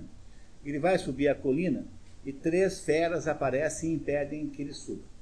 Qual é o significado das três feras? Ah, ninguém sabe de verdade, mas as interpretações mais comuns são essas, que são as três feras que estão impedindo. Não esqueçam que ele está exilado quando escreve isso é um sujeito com a vida muito ruim, porque ele não tem mais família, não tem mais bens, ele mora na, de favor na casa dos outros, ele é um sujeito proibido de voltar para sua terra, perdeu tudo, e ele então começa a fazer uma reflexão sobre o que é que está atrapalhando a Itália, a Florença, ou seja, o que é que está impedindo daquela sociedade se organizar, já que havia aquela conturbação toda. E ele acha que é, essas três feras são simbolicamente a luxúria de Florença, a, a, a, a França, né, que era o, o, a soberba da França, que é o, o esse é, Felipe IV Belo querendo pegar o poder espiritual para ele, soberba, a maior de todas, e a avareza de Roma, do tal do Papa Benedito VIII, que é o Papa que o tapeou e que impediu né, que ele voltasse para Florença ao ponto de, é, de impedir o que aconteceu. Então, simbolicamente, esses três aí são as três coisas que estão impedindo o sucesso e que ele simbolicamente é, identifica com animais. Tá certo? Vamos lá? Embora haja outras interpretações. Há muitas interpretações. O poeta romano Virgílio, autor da Eneida, enviado por Beatriz, Santa Lúcia e pela Virgem Maria, aparece a Dante e prevê o advento de um veltro para redimir a Itália e propõe um caminho para chegar à contemplação de Deus. Desculpe, Inês. É, esse veltro, ninguém sabe o que é. Tudo indica que o que Dante quer dizer com esse veltro é que irá aparecer um líder novo na Europa, que irá então botar ordem naquela bagunça que havia entre essa questão do poder espiritual, poder temporal. Haveria de aparecer alguém que é chamado de Velto, e ninguém sabe o que é que Velto significa, que iria dar um jeito de uh, unificar as coisas e organizar as coisas. Então, essa é a interpretação mais provável dessa palavra Velto. Então, ninguém sabe muito bem o que é, mas é alguma coisa assim que ele imagina que iria encontrar no seu mundo, na sua vida de exílio ele iria então indo de, de líder em líder, e um desses iria ter o poder unificador da Itália. É isso que o Velto significa. O áspero e terrível percurso que atravessa os domínios de Lúcifer. Dante hesita e só quando Virgílio o informa de que tal privilégio lhe fora concedido pela oração de uma mulher bendita, Beatriz, que deseja a sua salvação, o poeta dirige-se para seu destino, guiado por Virgílio. É, ele não quer ir, porque o negócio de visitar o inferno não parecia uma boa ideia no, no início, né? E aí então ele só topa aí quando o Virgílio diz que foi a, a Beatriz quem pediu a Santa Lúcia. A Santa Lúcia é a padroeira de quem tem é, problema visual, dos deficientes visuais. E ela era deficiente visual. E ele, ele então, ele é, Dante é deficiente visual, tem um problema de visão. Então, Santa Beatriz pediu a Santa Lúcia e Santa Lúcia pediu a Nossa Senhora que eh, mandasse alguém salvar o Dante daquela selva escura e que fizesse esta viagem extraordinária até Deus, até Deus. Mas para ir até Deus é preciso passar pelos infernos. Repararam nisso? Por exemplo, vocês repararam que quando Jesus Cristo morre, a primeira coisa que ele faz é o quê? Quando ele, depois que ele morre, quando ele ressuscita. Ele vai para os infernos. Que hoje em dia os padres ficam constrangidos de falar inferno e dizem mansão dos mortos. Lembra da mansão dos mortos que você, que você fala no credo? Então, Jesus Cristo também, para poder ir para o céu, teve que passar pelos infernos também. A razão por que isso é assim, depois nós conversamos. Mas repararam que é uma coincidência assim? Para que Dante possa visitar Deus, ele tem que visitar e até o passar pelos infernos para chegar em Deus depois. Olha, há um, um, um estudioso espanhol da Divina Comédia chamado Azim Palacios, um sujeito lá do, de 1900, que diz que a Divina Comédia, na verdade, é uma espécie de cópia de uma história anterior é, de um árabe chamado Ibn Arabi, e de fato as histórias são muito parecidas. E, e o interessante é que na história do Ibn Arabi, o Ibn Arabi diz assim: o trono do diabo está entre a terra e Deus. No, no, fundo não é a mesma ideia? O trono do diabo está entre a terra e Deus. É a mesma coisa que você dizer que para poder chegar a Deus tem que passar pelo diabo antes. Isso significa basicamente que o diabo é uma espécie de empecilho, ele é um obstáculo ao homem chegar até Deus. Ele fica no meio do, do caminho atrapalhando. Né? Esse é o sentido. Por isso que todo mundo tem que ir primeiro para o inferno para depois passar pelo diabo para poder chegar a Deus. Você não chega a Deus sem passar pelo diabo. Essa é a primeira regra que está implícita nessa história aqui da Divina Comédia. Nós estamos aqui falando do modelo cristão de ver o mundo. Então, se você tinha dúvida sobre o que era cristianismo, você vai sair hoje daqui sem ter nenhuma porque o Dante Alighieri vai nos explicar como é que funciona isso. Você não precisa aderir se não, você não quer, Eu acho que você devia, mas se você não quer aderir, não tem problema. Mas você não vai mais poder dizer que você não entende o cristianismo é, como um mecanismo religioso. Né? A essência do, do cristianismo está aqui dentro da Divina Comédia. Então, o Dante precisa passar pelo diabo para poder chegar a Deus. Não consegue chegar a Deus sem antes passar pelo diabo. Não é isso? Então, vamos continuar. Vamos ver o que acontece em seguida. Atravessado o limiar infernal, um portão com o aviso: Deixai toda a esperança, vós que entrais. Essa frase ficou famosíssima e é citada o tempo todo. O italiano, né? Lasciate ogni speranza, voi che entrate. Ou em português. É usada, por exemplo, quando você quer dizer para alguém que se meteu numa fria. Por exemplo, o pessoal, os, os veteranos dizem isso para os calouros, quando os calouros entram na faculdade Deixai toda esperança, vós que entrais. É a frase mais famosa do livro. Nenhuma outra frase do livro é tão famosa como essa, que é o que estaria escrito na porta do inferno. Você entrou aqui, pode perder esperança porque você não sai mais daqui. Entendeu? É uma espécie de hipoteca, assim, é igual a fazer é, plano de capitalização daqueles da, que tinha antigamente. Tá? Continuamos, então, vamos lá. Dante encontra no vestíbulo os covardes, os que viveram sem infâmia e sem louvor, juntamente com os anjos que, quando da revolta de Lúcifer, não souberam de que lado se colocar. Antes de entrar no inferno propriamente dito, no vestíbulo do inferno, existe um conjunto de pessoas, sobretudo os anjos, que quando houve a briga entre Lúcifer e Deus, ficaram assim, não, não quero tomar partido, deixa eles brigarem. Quer dizer, esses, esses anjos, e mais os covardes em geral, é, que não fizeram coisas erradas, mas também não fizeram coisas boas, ficam no vestíbulo do inferno. Quer dizer, antes de entrar no inferno, estão todos eles ali, né, esperando, é, se, se, pagando algum pecado, os seus pecados. Não, não estão na pior parte do inferno, mas também não estão muito bem de vida. Reparem como a vida deles não é boa. Tá? Estes que quiseram impedir a batalha estão agora condenados a perseguir sem descanso uma bandeira oscilante, ungidos por vespas e zangãos. Entre os ali condenados, Dante vê o Papa Celestino V, cuja abdicação ensejou o papado de Bonifácio VIII, tido por Dante como mandante de seu exílio. Pois é, então aqui já começa a primeira injustiça porque o Dante aproveitou para botar todos os inimigos no inferno nas situações mais piores que ele pôde. Não é isso, né? Mas é assim, esses que são, esses que são os, os de cima do muro, tem que ficar correndo atrás de uma bandeira que fica o tempo todo se mexendo, eles ficam né, mudando de direção conforme o vento e sendo picados por moscas e mutucas em geral, é, pernilongos zangões, etc. E esses, e esses aí é, entre eles aí, o Dante coloca o coitado do Papa Celestino V, que é uma. O Papa Celestino é santo. É São Celestino, ele não é. O Papa Celestino é santo.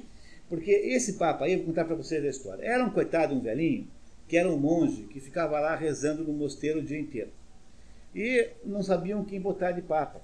Aí resolveram ver se botavam. O Papa tinha morrido, tinha sido, tinha sido assassinado pelo tinha sido mandado matar pelo, pelo, pelo adivinhe por quem? Pelo uh, Felipe IV Belo, né? e queriam botar alguém no lugar. Aí o, o Celestino foi buscado lá no convento. O Papa, coitado, não queria vir.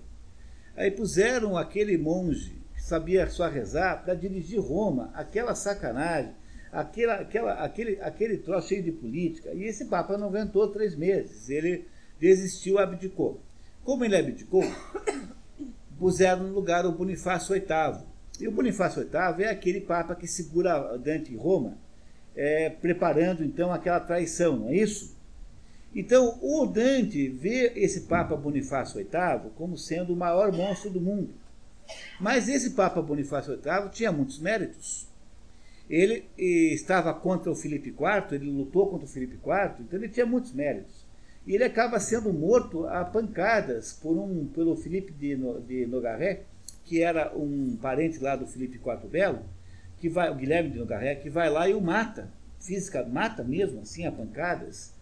E esse e o, e o Dante que vê no Bonifácio VIII o pior monstro do mundo, bota o, o Celestino V como culpado, porque se ele não tivesse renunciado, o Bonifácio VIII não tinha não tinha ido é, para o papado. E aí então está aqui o coitado Celestino V no inferno levando picada de marimbondo.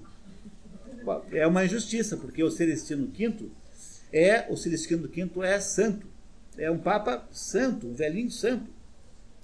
Tem muito disso no livro, tá? Tem que tomar um pouco de cuidado para ver o que é que ele fez aí de vingança com seus inimigos aí.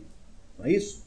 Depois do Bonifácio VIII, com a morte do Bonifácio VIII, o Felipe IV Belo é, escolhe lá um outro que acaba se elegendo Papa, não está certo e acaba morrendo envenenado. Adivinhe por quem? Pelo Felipe IV Belo. Esse sim é o maior, esse é o maior canalha do mundo. Né? Depois do Bonifácio, depois do, do sucessor, finalmente o, o, o Felipe IV bota um Papa francês que além de fazer tudo o que ele queria, ele muda a sede da igreja de Roma para Avignon. Durante 70 anos, a sede do papado não foi Roma, foi Avignon, na França, porque o Felipe IV Belo queria que ficasse na França para ele poder manipular à vontade. Então a primeira pessoa aqui que o, o Dante aqui fala mal é esse coitado do Celestino V, que é um santo e que foi posto lá no inferno por causa disso. Tá? Tá certo? Então tá, continuamos, por favor. Este é o primeiro exemplo da lei do contrapasso, segundo a qual no inferno as penas são infligidas em estreita relação, por analogia e por contraste, com os pecados cometidos. A mesma lei governa o purgatório. É, a ideia da lei do contrapasso é assim: o sujeito que é glutão, no inferno tem que comer 24 horas por dia. Aí ficam aqueles diabos abrindo a boca do sujeito e outro fica enfiando com um funil cheeseburgers, hambúrgueres dentro da boca do, do fulano, entendeu? Essa é a ideia, do, é a ideia da lei da, do contrapasso que tem aqui. Estão entendendo a história, pessoal? Veja bem, ele mal entrou no inferno, hein? ele só entrou no vestíbulo do inferno.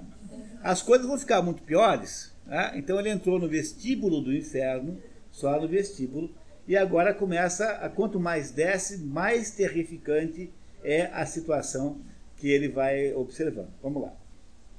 Entre o vestíbulo e o primeiro círculo do inferno corre o rio Aqueronte. Às suas margens estão os recém-chegados, esperando que Caronte, o demônio dos olhos de brasa, os atravesse para a outra margem, onde serão julgados por Minos, monstruoso juiz que, dando voltas na cauda, indica o círculo a que cada pecador está destinado. Bom, os, os humanos que vão para o inferno chegam nas margens do rio Aqueronte, que é o rio mais superficial do inferno. O rio mais profundo é o Cocito. Tem mais dois ainda. E esse é o, o, o rio mais superficial do inferno. Tem ali uma barca rio, e um tal de Caronte. É, passa o pessoal para o outro lado do, do rio. E aí do outro lado do rio é que começa a ficar quente de fato o inferno. Esse Aqueronte, não sei se vocês leram, lembram das, das aventuras do Hércules. O Hércules foi lá para o inferno para resgatar Perséfone. E ele não queria passar o Hércules para outro lado. E aí esse, o Hércules dá-lhe uma surra nesse Aqueronte, nesse Caronte, mas uma surra tão monumental que ele teve que ser substituído seis meses por um outro diabão, porque ele não tinha condições de guiar lá o, aquela, aquela barquinha para outro lado do inferno. Esse, esse Caronte. Né? Então, do outro lado do inferno tem a, a tenebrosa figura do Minos. O Minos era, é um monstro que tem uma cauda com nove é, círculos, que dá nove círculos, ele olha para o sujeito que chegou ali, sabe qual é o pecado que ele cometeu e conforme a volta, as voltas que ele dá na sua cauda, está de, de, de destinado qual é o, o andar do inferno em que o condenado irá passar a eternidade. E a partir daí, então, começa o inferno propriamente dito. Agora, o que é importante saber é que ali no limbo, aquela região ali antes, né? Ali no limbo, né? Não é isso? Já falou do limbo, né? Não. Não falou. Agora tá, vamos ao limbo então. No círculo, para além do rio, há o limbo, que recebe as almas das crianças mortas sem batismo e as almas daqueles que viveram honestamente antes da vinda de Cristo, como Virgílio. Não há penas no limbo, mas atmosfera melancólica Dante encontra aí os grandes pensadores e escritores da antiguidade, Homero, Aristóteles, Horácio, Ovídio, Lucano e outros. Quem é que mora no limbo? O próprio Virgílio mora no limbo. porque no limbo estão as crianças que morrem sem batismo, apesar de que a igreja católica acabou de caçar esse negócio. Recentemente a, a igreja fez uma declaração dizendo que isso não é assim, mas também não tem importância, estamos falando aqui de imagens simbólicas, não é? E moram todos aqueles que foram bons antes da vinda de Jesus Cristo. Porque você não pode ir para o céu se você não conheceu Jesus Cristo, por razões do modelo aqui cristão. Né? É claro que isso não é bem assim na prática, mas o, o que acontece aqui é que todas aquelas boas pessoas do mundo antigo ficam lá no limbo, que é um lugar agradabilíssimo, tem aquelas árvores, e fica, só tem aquele tom de tristeza, aquela tristeza de não ver Deus. E ali estão todos os grandes gênios da antiguidade, e o Virgílio mora lá. Quando o Virgílio foi procurar o Dante na selva escura, ele atravessou o rio, né, saiu pelo portal do inferno e foi ali, uh, logo em seguida, para o lugar onde estava o Dante, na selva escura, para resgatá-lo. Então o Virgílio, na verdade, estava perto quando foi chamado por Beatriz para resgatar Dante da selva escura. Então no limbo já é do outro lado do rio, mas no limbo não há punições, não há, não há, não há, não há penalidades, a não ser essa tristeza e desesperança de ver Deus. Virgílio é o caso. Virgílio não, não conheceu o cristianismo. Ele morreu antes do advento de Jesus Cristo. Tá? Muito bem. O inferno, propriamente dito, começa, portanto, apenas no segundo círculo, onde os luxuriosos são arrebatados por tempestades de vento e arremessados contra as rochas. Entre eles está Francesca de Rimini, ainda abraçada ao seu Paolo Malatesta, que narra ao poeta sua trágica história. Esses dois aí não têm importância moderna, porque eram, no tempo que Dante viveu, houve um escândalo lá em Florença, que foi essa Francesca da Rimini, que andou arrumando um caso com o cunhado. Esse Paolo Malatesta é, é, é cunhado dela. Então a história é assim: estavam os dois lendo um livro sobre Lancelot e Guinevere, a história do rei Arthur e a história da, do Lancelot, o Lancelot é, é, um, é, um, é um lanceiro do rei Arthur, que acaba tendo um caso com a mulher do rei, que é a Guinevere, né? Então estavam os dois ali, o marido viajando, ou, ou, ou aparentemente viajando, estavam lendo esse romance e começaram a ter umas ideias, assim, nossa, mas a gente podia fazer uma encenação desse livro, aquelas coisas. Vamos fazer um teatrinho aqui e tal. E apareceu o marido, e o marido matou os dois. Então esses dois foram para o inferno é porque foram luxuriosos. Luxúria é de todos os pecados o menos grave. Porque luxúria, na verdade, é apenas um exagero de uma coisa natural no ser humano, que é o sexo. Luxúria sempre tem conotação sexual, sempre, sempre, sempre. Então, o ser humano tem naturalmente desejo sexual, portanto, não há nada de errado em ter sexo. O luxurioso é apenas culpado de exceder, quer dizer, o culpado do luxurioso é botar o sexo como assunto central da vida. Então, se, se o sexo é o assunto central da sua vida, você passa o dia inteiro por aí dizendo que você é espada, sou espada, sou espada. Não, você vai para o inferno. Ah, mas não é tão fundo assim, não tem nada de errado. Porque eh, o sexo, seja qual for o tipo de. É o quê? Logo ali depois do limbo. É, o Michael Jackson vai ficar desesperado. O Michael Jackson vai ficar desesperado, assim, tão pertinho. Bom, mas esse foi um comentário sem graça.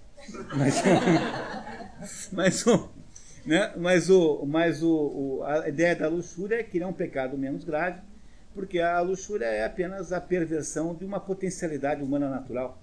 Entendeu? Como eu sempre digo, né? Sexo não tem nada de errado. Né? Por que é que Deus iria ter te dado o parquinho de presente se não era para você brincar? Então não tem nada de errado em sexo em si. O que você não pode é transformar sexo no objeto da sua vida. É por isso que a luxúria é um pecado menos grave. De todos é o menos grave. A sequência é sempre a sequência oficial de gravidade dos pecados. Tá? Alguém tinha alguma pergunta? Continuamos. Inês, por favor. No terceiro círculo, os, os glutões são flagelados por chuva putrefata e ferozmente vigiados por Cérbero, o cão com três cabeças. É, eu não preciso nem dizer de que tipo de putrefação é esta chuva, né, né, tá? Então é realmente putrefato, desagradável, é, os glutões. Né? Os glutões só pensavam em comer e fica ali um cão com três cabeças vigiando para que eles não fujam né? para baixo do, do, do, do ponte ônibus, né? que seria uma solução. Então é o segundo tipo, já é o segundo tipo de pecado. Os glutões também não é um pecado tão grave quanto os outros, porque do mesmo, mesmo modo que o sexo, o glutão é apenas um sujeito que transformou o ato de comer, que é um ato importante na vida, não há nem nada errado em você ter prazer com a comida, mas transformou a sua vida num, numa procura de comida. E aí então, isso sim é pecado. Estão entendendo, pessoal, o sentido dos pecados capitais? Tá? Então, continuamos. Ali, o florentino Tiago fala a Dante das lutas entre as facções opostas de Florença. No inferno e no purgatório, todos têm visão dos fatos futuros, mas não têm visão dos fatos presentes. Então, eles ao longo do, do caminho, Dante vai falando com um monte de gente, todos italianos, né? Obviamente. Porque ele precisava colocar no inferno os seus amigos inimigos para poder ter, ou no, no purgatório, no paraíso. E ele então vai falando com aqueles italianos que ele vai encontrando, e todos os italianos fazem profecia sobre o futuro. Todos os condenados profetizam o futuro, mas eles não sabem nada do presente. Então eles trocam informações sobre o futuro por informações sobre o presente. Como é que está o meu filho lá? E o Dante fala, ah, seu filho fez isso, fez aquilo, vai bem, passou no vestibular, tal, aquelas coisas. Tá? E, o, e, o, e, o, e eles vão e todas as profecias que são feitas para Dante são profecias terríveis de que ele vai passar o resto da vida exilado. Na verdade, ele está escrevendo a obra e já está sabendo que é isso mesmo, né? quer dizer, ele já está passando por essa experiência. Mas ele põe esta profecia na boca dos condenados que ele vai encontrando pelo caminho. Ah, muito bem, continuando. Por essa razão, pedem a Dante notícias dos seus e retribuem com profecias. No quarto círculo, desfilam os avarentos e os pródigos, que empurram pedras enormes e se xingam. No quinto círculo, os iracundos esmumam-se raivosamente na lama ardente do pantanoso rio Estige, enquanto, completamente submersos, os rancorosos lamentam. Então veja, os iracundos são os bravos, né, aqueles que, que têm ira. A ira é um pecado capital já começando a ficar grave. Eles brigam uns com os outros, né? Os iracundos brigam com o outro e dentro das águas pantanosas ferventes do rio Estige, que é o segundo rio do inferno. Primeiro o Aqueronte, depois vem o Estige, daí tem um terceiro que vocês não conhecem ainda, e lá no fundo o Cocido. São quatro rios do inferno. E os, os, os, os, os aqui diz, né, os rancorosos, que, que, aqueles que guardam rancor, ficam dentro da água, eh, da água, da água é, quente fervendo, se lamentando lá e reclamando, né, com raiva, ah, porque eu vou fazer isso, porque eu vou fazer aquilo. Você só vê aquelas bolinhas todas assim, saindo do, do rio. Esse é o, é o castigo para os rancorosos, que são um tipo de irados. O rancoroso é um tipo de irado, não é isso? É alguém, um tipo de ira, né? O rancor é um tipo de ira. Para atravessarem o pântano, Dante e Virgílio navegam na barca do demônio Flégias, que os deixa na margem em frente da porta da cidade de Dite, outro nome para Lúcifer. É, Dite e Lúcifer é a mesma coisa. Então, finalmente, ao passar o Estige, eles chegam na, na entrada do inferno profundo. Até agora, o inferno que vocês conhecem aí é o inferno superior, que é um inferno meio bacana, assim, simpático. Aí o inferno realmente chato vai acontecer agora, depois que eles entrarem na cidade de Dite, que é onde fica o inferno profundo. Não sei, qual dos do, do, do, do pedaços do inferno vocês gostaram mais até agora? Nenhum. Qual que pareceu mais simpático? Tirando o limbo, é claro. Né? O limbo não vale. Bom, vamos lá então, continuamos. Muros de fogo encerram a parte mais baixa e mais terrível do inferno, aquela onde mais graves são as culpas e mais terríveis as penas, às vezes inspiradas por mordazes ironias. No entanto, os diabos estão decididos a impedir a entrada na cidade de Edith àquele que, sem morte, vai pelo reino da gente morta. Quem é que é sem morte vai pelo reino da gente morta? Dante, porque Dante, Virgílio é um espírito, mas Dante não, Dante é, tem carne e osso. Então não querem deixar o Dante entrar porque ele está vivo ainda. É, então ele é arrumar encrencas o tempo todo por causa disso, porque ele é um sujeito que está no lugar indevido, né? Ele não morreu ainda, como é que ele pode estar no inferno? Tá certo? É isso? Então tá, continuamos. Trancam todas as portas, enquanto as três fúrias, Alepto, Tisífone e Megera, aparecem por sobre as ruínas e, junto com elas, a Górgona Medusa, que tenta petrificar Dante, salvo pela intervenção imediata de Virgílio. Górgona é um tipo de ser é, demoníaco, entre eles a Medusa, o mais conhecido, que é o que tem os cabelos cheios de serpentes e você olhar para ela fica petrificado. Na hora em que Dante vai olhar para Medusa, o Virgílio empurra e ele então não olha e é salvo. Aí as três fúrias, as fúrias também são chamadas de as Eríneas. São essas três mulheres que eh, ficam lá no inferno porque elas anotaram e sabem tudo aquilo que você fez errado na vida. Só podia ser uma mulher ocupar esse cargo, né? Não é possível por exemplo, a megera, que é a, a fúria pior de todas, a megera, fica o tempo todo gritando no seu ouvido tudo que se fez errado. Fica no ouvido do sujeito o tempo todo assim, no dia tal você olhou para outra mulher, você fez isso, aquilo, aquela coisa. Então essas três fúrias nunca perdoam.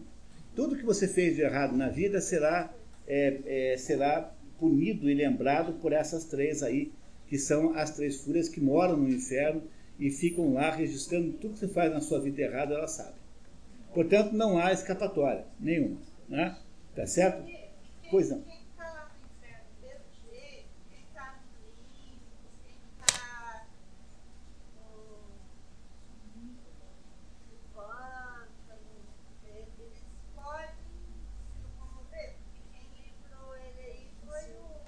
Virgílio? Pode, eles têm. Pode, ele se mexe sim, pode, se locomove, exceto aqueles que estão presos por alguma razão. Mas o normal é que todo mundo se movimente, dentro do, dos limites do inferno, claro. Pode se locomover sim, tá? Pode sim. Não é o quê? Confinado. É, confinado ao nível sim, porque você não vai querer descer, porque é pior embaixo e você não vai, não vão te deixar subir porque o Minos eh, disse que você tinha que morar naquele nível. Não, mas o, esses dois não contam, viu pessoal? Tá? Cuidado, porque nem Virgílio nem Dante estão condenados ao inferno, eles são turistas do inferno. Entendeu? São turistas, eles estão fazendo um tour.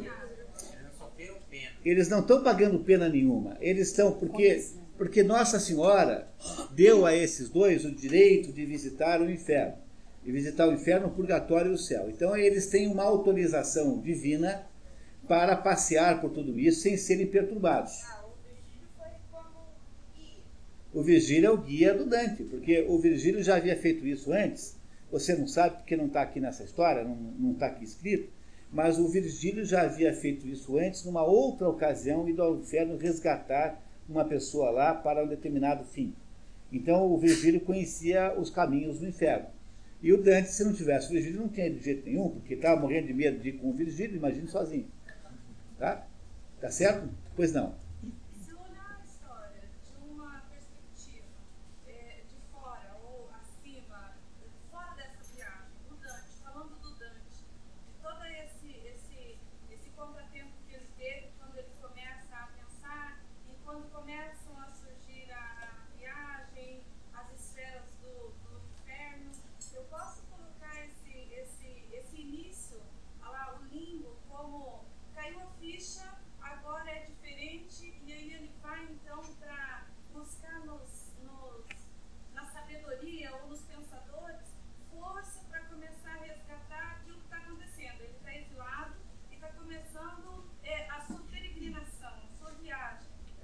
Portanto, você está explorando a, o, o, contexto iniciático da obra. Você tem toda a razão, é possível fazer isso, mas eu queria pedir para você para segurar essa consideração por enquanto, porque a gente faz a viagem antes, depois a gente medita sobre ela, tá? Para a gente não antecipar eh, sem os dados todos. Mas você tem toda a razão, é possível interpretar assim, tá? De, de certo modo parecido com isso. Tá? Vamos daqui a pouquinho voltar, tá? Ok. Chega a tempo um anjo que, com o toque de uma vara, abre as portas do reino de Dite, repreendendo asperamente os diabos. Recomeça a viagem e Dante vê, no sexto círculo infernal, em sepulcros de fogo, os heréticos, entre os quais Farinata gibelino responsável pela derrota dos Guelfos em Moncalperte. Veja, então está aqui referindo-se né, àquelas encrencas entre gibelinos e guelfos, guelfos brancos, guelfos pretos. Então ele vai misturando o tempo todo essas questões políticas da época, é, como nesse caso que o Farinata era um sujeito importante lá. Este faz profecias sinistras sobre o futuro de Dante na Terra.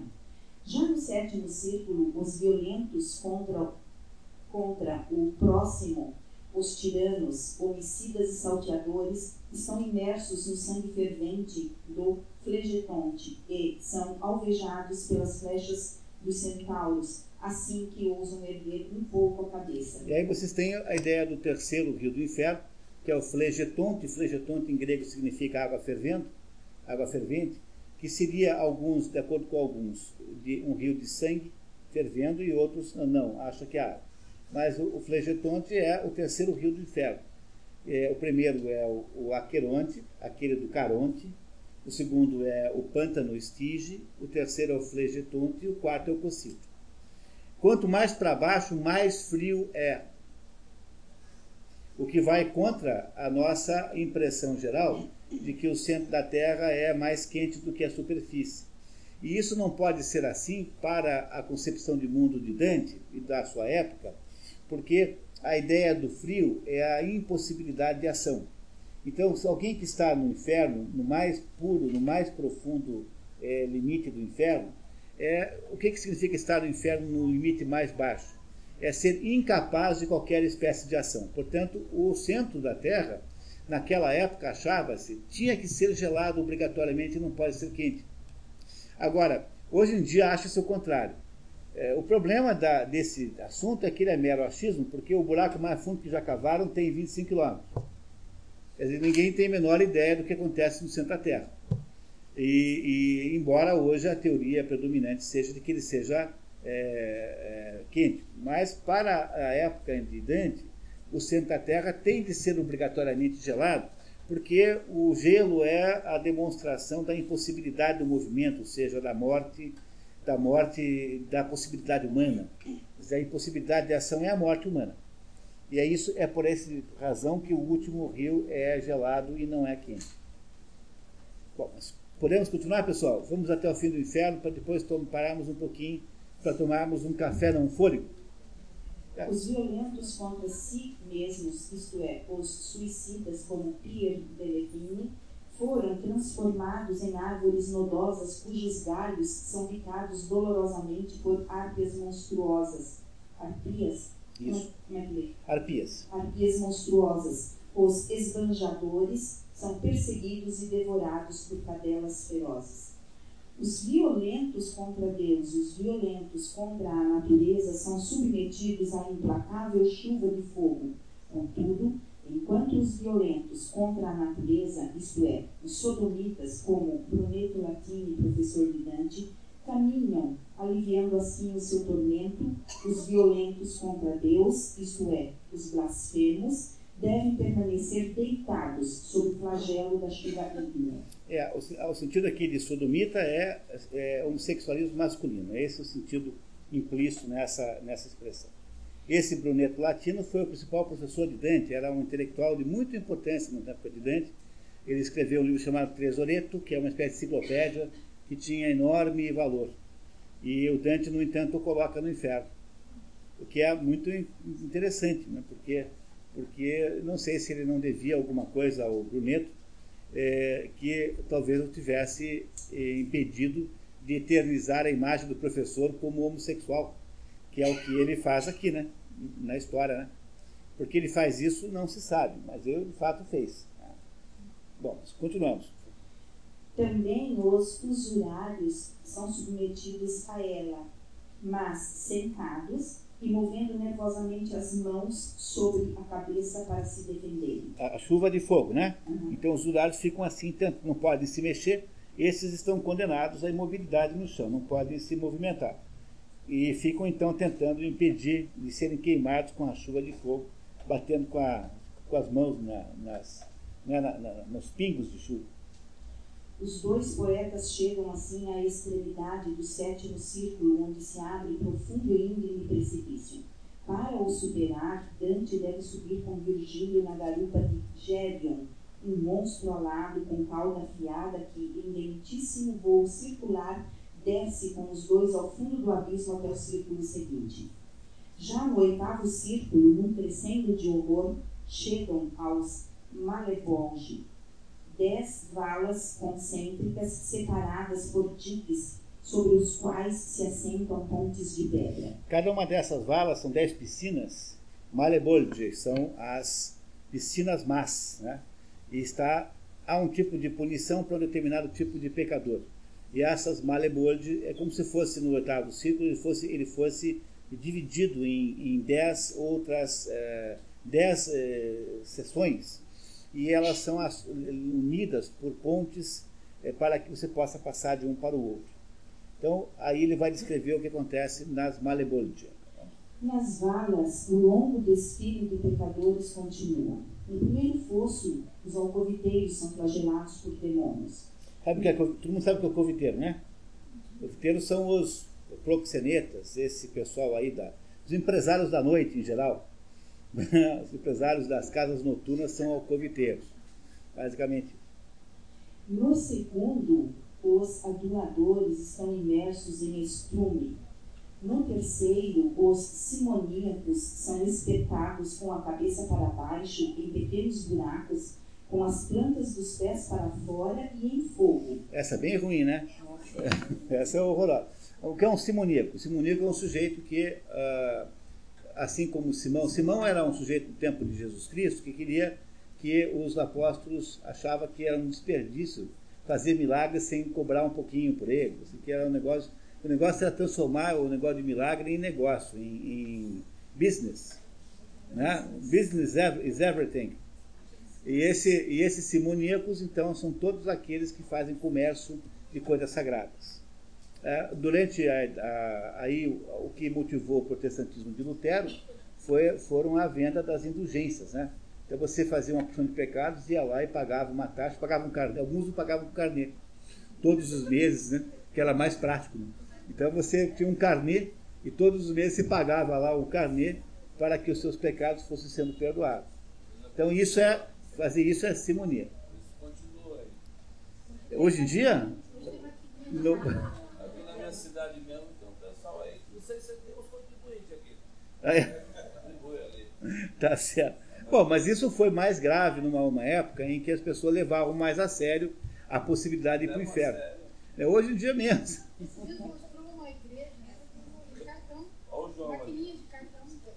Sim, não, mas isso não está errado. Pedir dinheiro para fazer a igreja não está errado. Não, é só a questão da tecnologia. Né? Ah, bom, entendi. Tá, você, não, desconto em folha tal.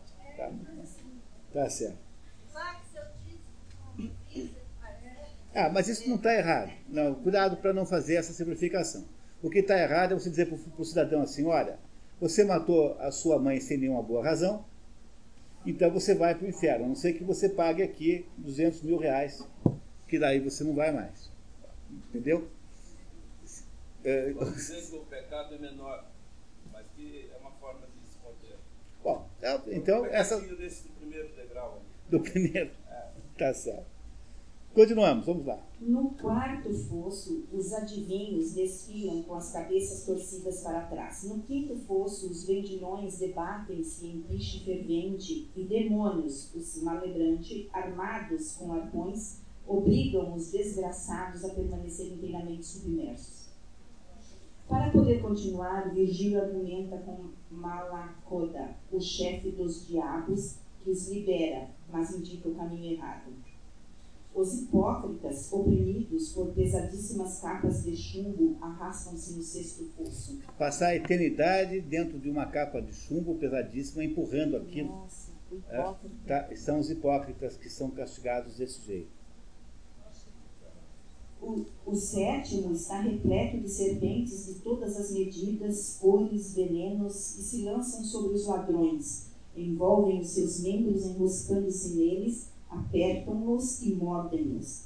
Ao serem atingidos, os infelizes incendeiam-se e são completamente incinerados, para ressurgir de suas cinzas como a fênix da fábula. Outro outros condenados, uma vez picados, transformam-se em serpentes, enquanto as serpentes que os mordem se transformam em homens. Todo o fosso fervia de estranhos seres metamorfoseantes, caudas que se tornam pernas e línguas que se bifurcam. Depois deste monstruoso espetáculo, eis, no oitavo fosso, o crepitar de chamas que encerram os conselheiros fraudulentos, entre os quais os gregos ladinos Ulisses e Diomedes. É, esses dois são os espertalhões da Ilíada. São esses dois aí que fazem as, que, a manipulação de bastidores. Nós vimos a Ilíada há aí 15 dias e vimos na medida possível que foi, né? Porque não, não vimos tudo, mas esses dois aí, Ulisses, que na verdade chama-se em grego Odisseu, e o Diomedes, que são os dois mais espertos daqueles gregos que, que, que fazem o cerco de Troia. E esses dois aí então estão lá no inferno porque justamente fizeram barbaridades, é, manipulando situações e dando conselhos errados às pessoas. É isso? Veja que dar conselhos errados para as pessoas é uma razão para você ir para um pedaço bem fundo do inferno. Então eu estou imaginando como vai ter dificuldade de alojamento de professores da, da USP lá. Vai ter tanta gente que vai ser difícil você botar todo mundo lá. Vou ter que fazer um anexo para tudo quanto é professor da USP, que vai acabar lá, porque se tem alguém especialista em dar conselho errado, são é, é essa turma aí. Tá? Muito bem. Ulisses conta a Dante a sua última aventura no oceano sem fim, para além das colunas de Hércules, e proclama o destino dos humanos. Relembrai vossa origem e vossa essência. Criados, não fostes como os animais, mas donos de verdade e consciência.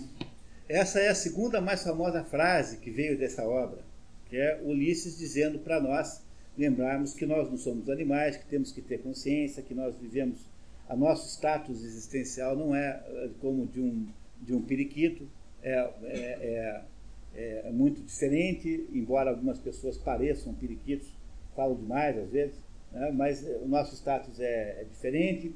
E Ulisses aqui, então, conta para o Dante, porque ninguém sabe o que deu Ulisses, porque nós sabemos pela Odisseia que Ulisses volta para sua casa e readquire né, a sua mulher e as suas, o seu poder e as suas terras.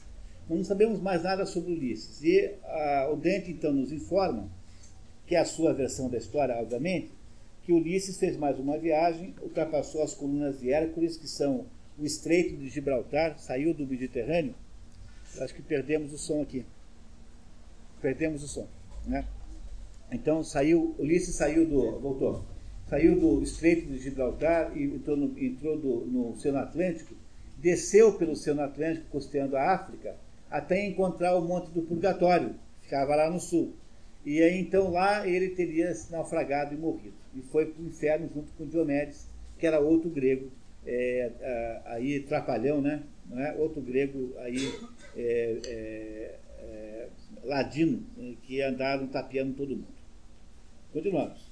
Depois de haver falado com Ulisses e também com o Guido de Montefeltro, líder gibelino da Romanha, que havia dado conselhos maliciosos a Bonifácio VIII, Dante e o mestre fiel retomam o caminho. Encontrando no nono fosso os promotores de discórdias e os cismáticos cortados em pedaços pelas espadas afiadíssimas dos demônios. Entre eles, aparece Bertrand de Born, trovador provençal, que, tendo separado um pai do filho com maus conselhos, caminha segurando pelos cabelos a sua própria cabeça separada do tronco. No último fosso dos Male... Bolge. Malebolge. É, aqui faltou, faltou um L, né? Ah, Faltou um L nesse Malebord aí, nesse, nesse Malebord, faltou um L. Tá. No último fosso dos Malebord, o décimo, estão apinhados os falsários, oprimidos por terríveis doenças. Os falsários de metais arranham furiosamente suas sarnas. Os de moedas estão tumefatos. Tem tumores. Os, né? Tumefatos significa que tem tumores. É, e os mentirosos ardem em febre. Deixando os Malebord e o oitavo círculo, o poeta julga ver vaga paisagem de torres, mas aos poucos percebe que as torres são de fato três gigantes agrilhoados que emergem da bruma caliginosa. Caliginosa significa escura, suja.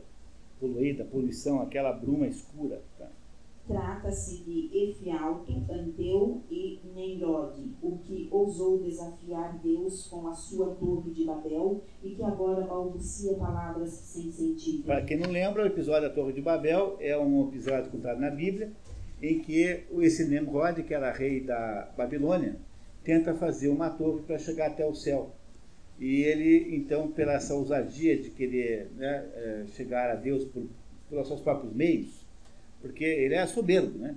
Ele é, ele é castigado, não todo mundo que trabalha ali não consegue mais falar um com o outro, porque a língua única que existiria no mundo, todos falariam uma única língua, foi é, transformada em línguas das mais variadas, de modo que os operários não conseguiam mais conversar uns com os outros, e o Nemrod especialmente fica aqui no inferno, balbuciando uma língua que ninguém entende, para castigá-lo é, pela sua, para, para, pela sua é, ousadia. É claro que se você for pensar um pouquinho, todas as línguas devem ter sido uma só um dia. Porque o processo é assim, né? As línguas latinas vêm do latim, as línguas eh, como o latim vêm do, do, do sânscrito, do indo-europeu, e assim por diante. Você, é, é, natural que você possa supor que a humanidade possa ter, sido, ter tido uma língua só no início, e que foi se distribuindo depois em diversas variações. Mas vamos lá. Cabe ao gigante Anteu o encargo de fazer descer Dante e Virgílio ao décimo círculo, o derradeiro precipício. Segura-os, inclina-se e os coloca no mais profundo círculo infernal. Neste último círculo não há fogo, nem demônios, nem gritos de condenados. O fundo do inferno é gélido, um imenso bloco de gelo feito a partir das águas congelantes do rio Cortito. Prisioneiros aí, com a cabeça imersa da estrutura gelada, estão os traidores, com os olhos imobilizados pelas lágrimas congeladas, separados em quatro grupos: os traidores de parentes, Caína, da pátria, Antenora, de hóspedes, Ptolomeia, e dos benfeitores, Judeca. Cada pedaço desse representa um tipo de traição. Então, por que, que o, o, o, o traidores dos parentes é Caína? Por causa de Caim. Caína é homenagem a Caim. É, por que, que da é Antenor? Porque Antenor teria sido o troiano que, que traiu Troia e ajudou lá com o plano do cavalo de Troia. Então Antenor é Antenor é o pedaço do inferno, então os traidores da pátria. O, o Ptolomeia, esse Ptolomeu, a Ptolomeu é a família que dirigia Alexandria, né, que o Alexandre Magno colocou lá, a Cleópatra é Ptolomeia. Ela é, ela é grega, ela não é egípcia. E o, esse Ptolomeu convidou lá umas visitas para ir na casa dele e matou todo mundo. Então, traidor dos hóspedes. E por último, né, Judas, que é traidor de, do seu benfeitor, né, do, de, de Jesus Cristo. Então, cada um desses pedaços do inferno é para um tipo de traidor. Estão lá pagando a sua pena. Em meio a essa imobilidade alucinante, o conde Ugolino raivosamente rói o crânio do arcebispo Ruggieri, que em vida o traiu e o condenou à morte por inanição, junto com os filhos e netos, emparedando-os na torre de Gualandi, em Pisa. Esse é um episódio lá da história da, da época de Dante, que não tem importância nenhuma histórica, mas foi um escândalo, porque esse Ruggieri, esse arcebispo, traiu lá um, um conde ungolino e eh, conseguiu uma manobra lá que fez com que ele fosse preso numa torre em Pisa, ele, o filho e os netos, e deixados lá para morrer de fome. E teria, então, a narração, né, teria, teria é, previsto que eles teriam, os que iam sobrando iam comendo o cadáver dos que iam morrendo. Então, para, para vingar, né, para, para no inferno reproduzir isso, então o conde Ugolino fica roendo o crânio do Ruggeri, que está obviamente vivo ali, né, para compensar, né, para retribuir o canibalismo que ele teve que fazer com seus próprios filhos. Lá em Pisa, se você for a Pisa, eles vão te cobrar lá não sei quantas vezes para você visitar lá o calabouço onde o conde Ugolino ficou preso. Isso foi fato histórico. E o Dante botou aqui porque era um fato que o impressionava naquela época, né? tinha, tinha importância. Com a visão de Lúcifer, o anjo rebelde, reduzido agora a monstro com três bocas, cada uma mastigando um dos três maiores traidores, Judas, traidor de Cristo, e Brutus e Cássius, traidores de César e, portanto, do Império, cai o pano sobre a tragédia da humanidade condenada. Agarrando-se aos pelos do corpo de Lúcifer, Dante e Virgílio descem mais, até chegarem ao centro da terra, de onde um estreito caminho subterrâneo que corre, margeando um arroio, levá-los a rever as estrelas, na outra parte do mundo, onde chegam no dia de Páscoa. A viagem através do inferno durou três dias. Íamos, eu atrás, ele adiante, quando, por uma fresca, as coisas belas nos sorriam do espaço deslumbrante, e ao brilho caminhamos das estrelas. E essa é, é, o finalzinho do primeiro, da primeira parte, quando então eles finalmente emergem da terra, né, das profundezas, para ver novamente o céu. Chegam de noite, tem as estrelas. E essa então é a narrativa da, da passagem do Dante, conduzido pelo Virgílio, é, pelo inferno. É claro que essa narrativa aqui é apenas para nos situar é, na história, é, não é, é possível, essa narrativa não representa nada da beleza da história original, não deixem de ler o livro.